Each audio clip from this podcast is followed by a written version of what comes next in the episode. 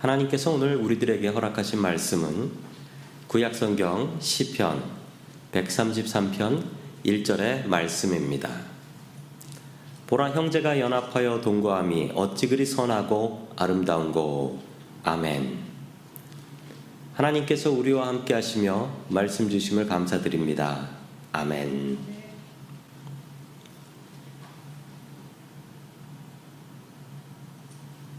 오늘 예배의 시작은 사도신경이었습니다. 이 사도신경을 보면 거룩한 공회라는 말이 나오지요. 우리는 거룩에 대해서 분명히 지난 시간에 하나님의 말씀을 보았습니다. 그렇다면 공회는 무엇일까요? 공회는 보편적인 교회를 이야기합니다. 보편적인 교회란 무엇일까요? 우리는 계속해서 교회의 네 가지 속성에 대해서 살펴보고 있습니다. 첫 번째는 어, 교회는 하나다. 두 번째는 교회는 거룩하다. 오늘 계속해서 세 번째와 네 번째 속성을 같이 보도록 하겠습니다. 교회는 보편적이어야 하고 교회는 사도적이어야 한다. 오늘 이 말씀을 하나님의 말씀으로 증거하겠습니다. 첫 번째 하나님께서 우리들에게 주시는 말씀은 교회는 보편적이어야 한다라는 말씀입니다. 저는 평생 장로교회를 다녔습니다. 어릴 때 다녔던 교회도 장로교회였고 신학교도 장로의 신학교를 나왔습니다. 미국 샌프란시스코에 있는 장로교 신학교에서 유학을 했고 지금 또 미국 장로교회를 섬기고 있습니다.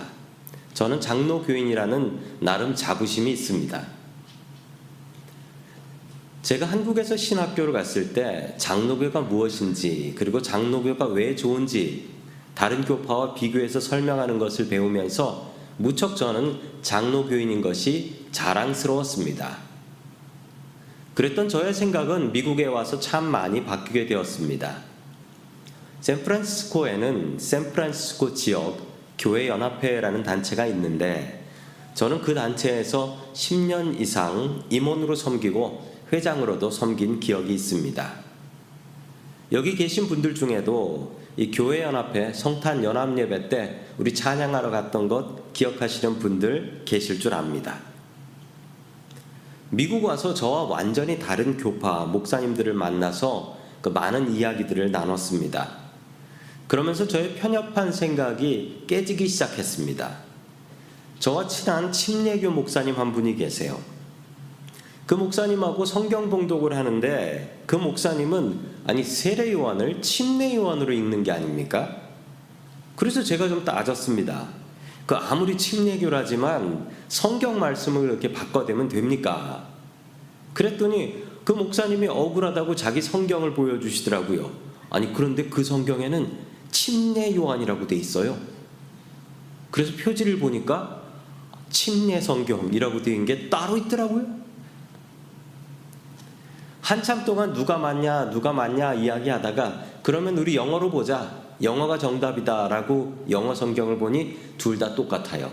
John the Baptist. 전혀 다툴 일이 아니었던 것입니다. 세상에는 두 종류의 교회가 있다라고 해요. 지역 교회와 보편 교회입니다. 우리 교회는 지역 교회입니다. 영어로는 local church라고 부르죠. 보편교회는 universal church라고 부릅니다. 주님께서 핏값으로 사신 모든 교회를 보편교회라고 합니다. 보이진 않지만 다닐 수도 없지만 우리는 이 보편교회를 믿습니다. 예수 그리스도를 구주로 고백하는 모든 사람들은 하나님 안에서 하나입니다. 그리고 모든 교회들은 예수 그리스도 안에서 연합해야 하는 것입니다. 다시 한번 시편 133편 1절의 말씀을 제가 받들어 읽습니다. 보라 형제가 연합하여 동거함이 어찌 그리 선하고 아름다운고 아멘. 샌프란시스코 교회 연합회는 참 잘 연합합니다. 이 지역 목사님들은 다투는 일이 거의 없어요. 다들 너무 좋은 분이세요. 정말 세상에서 보기 흉한 일 중에 하나가 교회들끼리 싸우는 겁니다. 교인들끼리 싸우고 또 목사님들끼리 싸우는 거 이건 정말 볼 수가 없어요. 서로 사랑하라 하고서 어떻게 그렇게 싸울 수 있습니까? 저 옆에 있는 교회는 이상한 교회다. 저 옆에 있는 목사는 이상한 사이비 목사다. 이렇게 비난을 하면 우리 주님께서 좋아하실까요? 원수막이 사탄이 좋아할까요? 샌프란시스코에 있는 교회들을 위해서 기도해 주시기 바랍니다. 어려운 지역에서 어렵게 목회하는 분들을 위해서 기도해 주십시오. 서로 연합하고 도와야 합니다. 저희 교회는 2010년 1월부터 노숙인 봉사를 하고 있습니다. 처음에는 Pier 2라는 선착장 옆에서 우리가 닭죽 끓여가지고 나눠줬었죠. 코로나가 터지고 지금은 그렇게 못하고 있는데요. 샌프란시스코 노회에서는 저희의 노숙인 봉사에 큰 감명을 받았고 몇 년 전 저희 교회 노숙인 봉사 기금으로 5만 불을 기증해 주셨습니다. 그 5만 불을 받으러 갔는데 노회 지도자들이 저에게 이렇게 이야기했습니다. 10년이 넘는 세월 동안 어떻게 그렇게 꾸준히 할 수 있었는가? 그리고 이렇게 좋은 프로그램 왜 한 번도 안 알려줬는가? 그냥 이름 없이 빛도 없이 섬기는 것이 우리 그리스도인들의 도리가 아니겠습니까? 그런데 이 프로그램이 처음 어떻게 시작된 것인지 아시나요? 원래 이 샌프란시스코 지역에 있는 어떤 교회가 노숙인 봉사를 하다가 힘들어서 저희 교회한테 한 주 해달라고 부탁을 했던 것입니다. 그런데 너무나 안타깝게도 저희에게 부탁해줬던 그 교회는 지금 힘들어서 노숙인 봉사를 포기하고 저희 교회만 지금 담당을 하고 있는 것입니다. 그러나 누가 하면 어떻습니까? 교회는 연합하고 도와야 하는데요. 10년 전에 저희 교회는 이 교회 건물을 팔고 남쪽으로 이동하려고 했었습니다. 좋은 바이어 만나서 건물을 팔았었죠. 그리고 6개월 안에 저희들이 원하는 교회 건물을 구해야 했습니다. 그때 저와 같이 교회 건물 보러 가셨던 교회 리더분들 계셨던 것으로 기억합니다. 남쪽에 있는 어느 교회였습니다. 꼭 마음에 들고 저희 교회 규모에 딱 맞는 교회여서 야, 하나님께서 우리 교회를 위해서 이 예배당을 준비하셨나 보다라고 생각했습니다. 주일 예배를 마치고 나서 주일 오후에 그 교회를 갔는데 한국 분들이 계시더라고요. 한국 분들이 거기서 예배를 준비하시더라고요. 미국 교회가 건물을 팔려고 내어놓은 것이었고 그 교회는 렌트하고 있었던 작은 한국 교회가 있었던 것입니다. 사모님으로 보이는 분이신데 그분이 커다란 밥통을 들고 주방으로 들어가시다가 한국말 하는 저희들을 보시면서 한숨을 쉬며 이렇게 말씀하셨습니다. 아이고, 한국 교회가 이 건물 사면 이제 우리 교회는 어디 가야 되나? 그 순간 이건 하나님의 뜻이 아니다라는 확신이 들더라고요. 우리 교회가 그 당시 돈이 좀 있었다고 해서 다른 교회 힘들게 하면 그것은 절대 하나님께서 기뻐하실 일 아닙니다. 제가 그 사모님께 가서 사과하고 저희 이 교회 안 삽니다. 라고 말씀드리고 돌아 나왔습니다. 우리는 지역교회의 교인들입니다. 때로는 다른 교회와 연합하고 때로는 다른 교회와 경쟁하기도 합니다. 그러나 우리는 하나님 안에서 모두 형제와 자매입니다. 그리고 우리는 보이지는 않고 다닐 수도 없지만 보편 교회라는 것으로 연결되어 있다라는 것을 알아야 할 것입니다. 나만 옳지 않습니다. 나만 진리의 길을 걸어가는 것이 아닙니다. 이 어려운 샌프란시스코에서 하나님의 말씀대로 살려고 노력하고 애쓰는 10명의 의인들이 있습니다. 그 덕분에 이 도시가 살아나가는 줄로 믿습니다.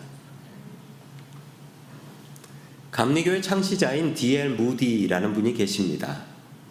이분은 감리교회에 대한 자부심이 아주 대단한 분이었는데요. 어느 날 무디는 꿈속에서 천국을 가게 됩니다. 천국 문 앞에서 만난 천사에게 무디는 이렇게 질문을 했어요. 천사님, 천국에는 감리교인들이 몇 명이나 됩니까? 그러자 천사가 이렇게 얘기합니다. 감리교인은 한 명도 없습니다. 아니, 그러면 천국에는 장로교인들은 몇 명이나 되나요? 천사가 다시 얘기합니다. 장로교인도 한 명도 없습니다. 그러면 도대체 천국에는 어떤 사람이 있단 말입니까? 그러자 천사가 다시 얘기했습니다. 여기에는 감리교인, 장로교인 같은 거 없고 오직 예수 그리스도를 구주로 믿는 기독교인들만 있습니다. 참 맞는 이야기지요. 무디는 잠에서 깨어나 귀한 교훈을 얻습니다. 자신이 창설한 감리교가 옳은 것이 아니고 예수 그리스도가 진리이다. 그리고 교회들은 연합해야 한다라는 귀한 교훈을 그는 깨닫게 되었다라고 합니다. 우리는 거룩한 공회를 믿습니다. 지역교회에 충성을 다하십시오. 그러나 우리 예수 믿는 사람들은 모두 다 한 교인, 보편교회의 교인들입니다. 서로를 인정하고 연합하는 교회와 교인들 될 수 있기를 주의 이름으로 간절히 축원합니다. 두 번째 마지막으로 하나님께서 우리들에게 주시는 말씀은 교회는 사도적이어야 한다라는 말씀입니다. 교회는 사도적이어야 합니다. 이 말의 뜻은 무엇일까요? 우리는 먼저 사도의 의미를 알아야 할 것 같습니다. 누가복음 6장 13절의 말씀 제가 받들어 읽습니다. 밝음에 그 제자들을 부르사 그들 중에 열두를 택하여 사도라 칭하였으니 아멘. 예수님께서는 열두 제자를 뽑으셨습니다. 그리고 그 제자들을 사도로 삼아 주셨지요. 제자와 사도는 엄연히 다릅니다. 제자는 배우는 사람들입니다. 스승에게 배우는 사람이 제자들이지요. 열두 제자들은 예수님을 따라다니며 예수님께 배우는 사람들이었습니다. 사도는 좀 다릅니다. 사도는 사명을 받고 보냄을 받은 사람들을 사도다라고 이야기합니다. 예수님의 열두 제자들은 열두 사도로 부르심을 받게 됩니다. 예수님께서 부활하신 후 40일 동안 이 땅에 계셨고 하늘나라로 올라가셨습니다. 그리고 수많은 사람들이 자기 자신을 사도다라고 칭하고 다녔습니다. 너도 나도 예수님의 사도다라고 주장을 했던 것이죠. 그들 중에는 거짓 가르침을 가르치던 사람들도 있었습니다. 예를 들자면 이런 이야기입니다. 어떤 거짓 사도는 이렇게 이야기했습니다. 예수님께서 어린 시절에 동네 아이들과 놀고 계셨는데 동네 아이들이 예수님을 놀려댔답니다. 예수님께서 화가 나서 동네 친구들을 저주했더니 그 산에서 곰이 내려와서 동네 친구들을 다 찢어 죽였다. 뭐 이런 황당한 이야기를 전했던 사람들도 자기가 사도다라고 주장을 했지요. 초대교회는 가짜 사도들 때문에 어려움을 아주 많이 당했습니다. 그래서 그들은 사도의 기준을 정했지요. 사도는 예수님께서 살아계실 때 단 한 번이라도 만나서 예수님의 가르침을 받은 사람. 이렇게 정해져 있었습니다. 이런 면에서 사도 바울은 사도 컴플렉스가 있었던 사람입니다. 그는 예수님을 직접 만난 사도였습니다. 사도행전 9장에 보면 그는 분명히 예수님을 개인적으로 만났습니다. 그러므로 바울은 사도가 맞습니다. 그런데 문제가 있습니다. 예수님께서는 사도행전 1장에서 하늘나라로 올라가신 후라는 사실입니다. 바울은 예수님께서 하늘나라 가신 후에 예수님을 개인적으로 만났다라는 것이죠. 증인이 없습니다. 본인만이 증인인 것입니다. 다른 사람들은 바울을 사도로 인정하지 않았습니다. 고린도전서 1장 1절에 보면 그 증거가 나와 있는데요. 하나님의 뜻을 따라 그리스도 예수의 사도로 부르심을 받은 바울과 형제 소수대네는 아멘. 그래서 바울은 그 편지의 시작마다 자신이 사도로 부르심을 받았다라는 것을 강조하여 쓰고 있습니다. 나는 부르심을 받은 사도다. 나 스스로 된 사도가 아니다. 초대교회에는 여러 사이비와 이단들이 있었습니다. 이들의 공통점은 사도들의 가르침을 따르지 않았다라는 점입니다. 그들은 각자 자기가 생각하는 예수를 가르쳤습니다. 그 교회가 옳은 교회인가 그른 교회인가를 분별할 수 있는 기준은 사도의 전통을 따르느냐 아니냐였습니다. 우리 교회는 사도들의 전통을 따르는 거룩한 교회입니다. 사도들의 전통을 따르는 교회들은 성경의 권위를 인정합니다. 왜냐하면 신약 성경은 모두 사도들이 기록한 것이기 때문입니다. 사도 마태는 마태복음을, 사도 마가는 마가복음을, 사도 누가는 누가복음을, 사도 요한은 요한복음을 기록했습니다. 모든 성경은 사도들에 의해서 기록되었기 때문에 사도들의 전통을 따르는 교회는 하나님의 말씀을 의지하는 교회인 것입니다. 우리는 성경이 더 이상 추가될 것이 없는 완벽한 책임을 우리는 믿습니다. 구원에 관해서는 성경책 외에 다른 책을 볼 필요가 없습니다. 잘못된 교회에서는 이렇게 가르칩니다. 성경책은 너무 오래된 책이니 새로 나온 우리 선생님의 책을 보고 업데이트를 해야 한다. 그러지 않으면 안 된다 라고 가르치지요. 이런 교회는 사도의 전통을 따르지 않는 교회입니다. 마태복음 28장 19절과 20절 말씀을 같이 봅니다. 그러므로 너희는 가서 모든 민족을 제자로 삼아 아버지와 아들과 성령의 이름으로 세례를 베풀고 내가 너희에게 분부한 모든 것을 가르쳐 지키게 하라.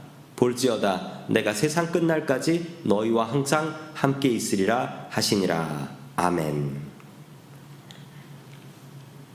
주님께서 11명의 제자들에게 하신 말씀입니다. 이 말씀은 또한 주님께서 우리들에게 주신 말씀이기도 합니다. 주님께서는 우리를 사도로 부르시고 우리를 세상으로 보내십니다. 사도에게는 세 가지가 분명한데요. 먼저 나를 보내시는 분 하나님입니다. 하나님이 분명하고요. 그리고 보냄 받은 사람 바로 나입니다. 하나님께서 나를 보내시는 것이죠. 그리고 가장 중요한 마지막 세 번째 보냄받은 목적이 있습니다. 예수님께서 나를 이 땅에 보내신 목적이 있습니다. 이게 분명히 있어요. 예수님께서 우리를 사명자로 보내셨습니다. 그 사명을 찾으십시오. 우리에게 주신 사명은 너무나 다릅니다. 그 사명을 찾으셔야 해요. 그 사명 다 완수하셔서 천국문 앞에 떳떳이 설 수 있어야 합니다. 사명을 잃어버린 기독교인들은 방황합니다. 그리고 작은 일에 좌절합니다. 사명을 잘 모르기 때문입니다. 한국에 교회를 매매하는 광고가 나오는 웹사이트를 보고 깜짝 놀랐습니다. 교회를 판다는 곳들이 너무나 많이 있었습니다. 그런데 거기서 본 광고 중에는 아주 흉측한 광고도 있었습니다. 우리 교회는 교인이 몇 명 있으니 교인까지 해서 교인 한 명에 얼마씩 해서 놓고 팔겠다라는 거예요. 교인이 권리금이에요. 세상에 이런 사건이 없습니다. 성도 여러분, 사명을 잃어버리면 이렇게 되는 거예요. 사명을 잃어버리면 인생의 길에서 쓸데없는 것에 분노하고 필요 없는 것에 중독되고 엉뚱한 곳에 시간을 허비합니다. 그러나 사명이 있는 사람은 쓸데없는 곳에서 시간 보낼 수가 없어요. 완수해야 할 사명이 있기 때문입니다. 한국의 여자 코미디언 중에 김미화라는 분이 있습니다. 예전에 순악질 여사라고 나왔던 분이죠. 제가 어렸을 적에 참 재밌게 봤던 코미디언인데 그분이 자신의 유언을 정했다라는 소식을 들었습니다. 그리고 그 유언을 책으로도 냈어요. 자기 묘비에 이렇게 써달랍니다. 뭐라고 써달라냐면 웃기고 자빠졌네. 웃기고 자빠졌네. 이분의 사명은 사람을 웃기는 일입니다. 코미디언이니까요. 내 사명 다 완수하고 여기 누워서 죽었네. 이 얘기를 마지막까지 웃기고 자빠졌네. 그걸 묘비명으로 해달라는 겁니다. 자신의 사명을 생각하는 사람이지요. 교회는 사도적이어야 합니다. 이 말은 우리는 사도의 전통을 따르고 또한 우리도 주님께서 세상에 보내신 사람들이다. 우리들도 사도들이다라는 것을 인정하는 것입니다. 우리 교회가 사도적인 교회가 될 수 있기를 축원합니다. 주님께서 우리 한 사람 한 사람에게 맡겨주신 귀한 사명 온전히 완수하는 믿음의 사도들 될 수 있기를 주의 이름으로 간절히 축원합니다. 다 함께 기도드리겠습니다. 우리를 은혜 장로 교회로 모이게 해주신 고마우신 하나님 아버지. 거룩한 주일에 거룩한 예배로 주님께 영광 돌리게 하시니 감사드립니다. 샌프란시스코 지역에 있는 교회들의 은혜를 내려 주옵소서. 이 어려운 지역을 지키는 의인 10명이 되는 은혜를 허락하여 주시옵소서. 주님, 우리는 사도들의 전통을 따르는 교회입니다. 사도들의 전통을 따라 우리도 주님의 사도임을 명심하게 하시고 주님께서 이 땅에 우리를 보내신 사명을 찾고 완수할 수 있게 도와 주시옵소서. 우리를 교회로 세워 주신 예수 그리스도의 이름으로 기도드립니다. 아멘.